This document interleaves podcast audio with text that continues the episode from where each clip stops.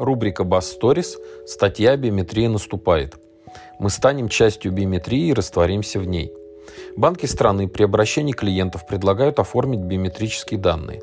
ЦБ РФ планирует ускорить эту работу по внедрению единой биометрической системы – ЕБС. Кредитные организации должны обеспечить, чтобы 80% отделений, работающих с физлицами, собирали биометрические данные. Недавно Банк России публиковал ряд проектов указаний, направленных на ускорение данной работы. Так почему такие усилия тратятся на внедрение биометрии? Со стороны ЦБ было проведено совещание с участниками рынка, где разъяснили некоторые положения, несколько двухсмысленные. Например, одна из норм дает возможность клиентам с использованием мобильного приложения получать банковские услуги без личного присутствия в офисе дистанционно. Требуется только идентификация. И данное указание вступит в силу с 1 января 2022 года. А вот с 1 марта текущего года уже вступило в силу положение об обязанности банков с универсальной лицензией обеспечивать прием этих биометрических данных в 80% отделений, которые обслуживают физлиц в населенных пунктах свыше 1 тысячи человек.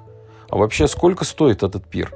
ЦБ сообщил, что банки будут собирать требования во всех отделениях, но это очень большие затраты. Ростелеком на запрос ЕБС половину говорит, что отдает в банк. Стоимость установки программного обеспечения составляет 5 миллионов рублей на банк с одним отделением. А более выгодный вариант оснастить каждое отделение только оборудованием для снятия биометрии. И это стоит 130-150 тысяч рублей на каждое отделение.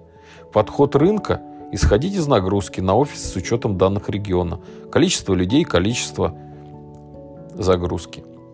Что же уже сделано? ВТБ, например, отчитался, что организовал полностью дистанционное открытие счетов для граждан, не являющихся клиентами банка, с использованием портала госуслуг и ЕБС. Почта Банк в 2019 году уже оснастил все собственные отделения. Сбербанк сообщил, что оборудование 6,7 тысяч а, подразделений по всей стране для сбора данных ЕБС. Но для полного исполнения приказа необходимо оборудовать около 4000 отделений – и это стоит примерно 600 миллионов рублей.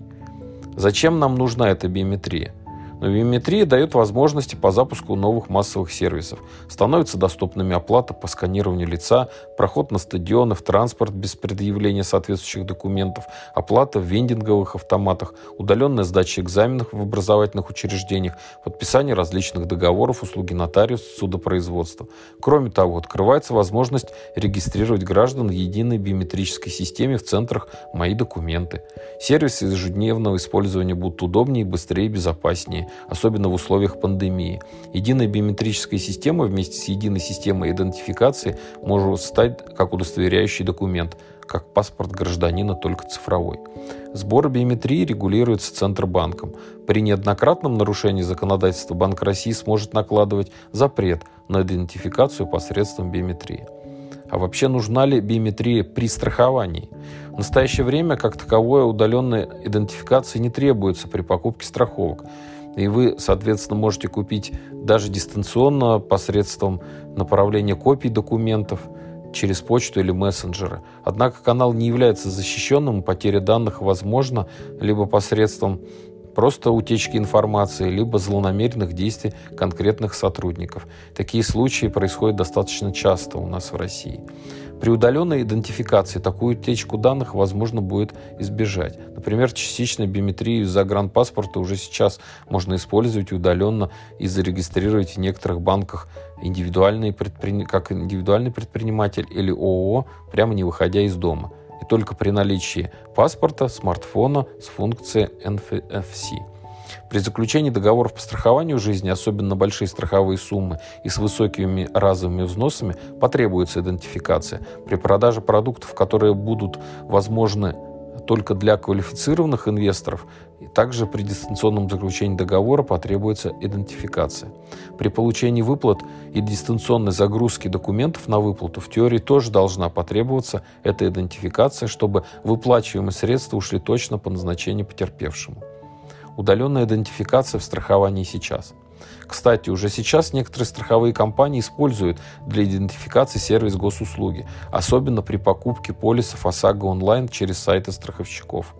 Некоторые сервисы готовы использовать Сбербанк онлайн, что также ускоряет и упрощает идентификацию, поскольку частично ваши данные подгружаются из базы данных банка. Так что идентификация клиентов через всевозможные сервисы уже идет полным ходом.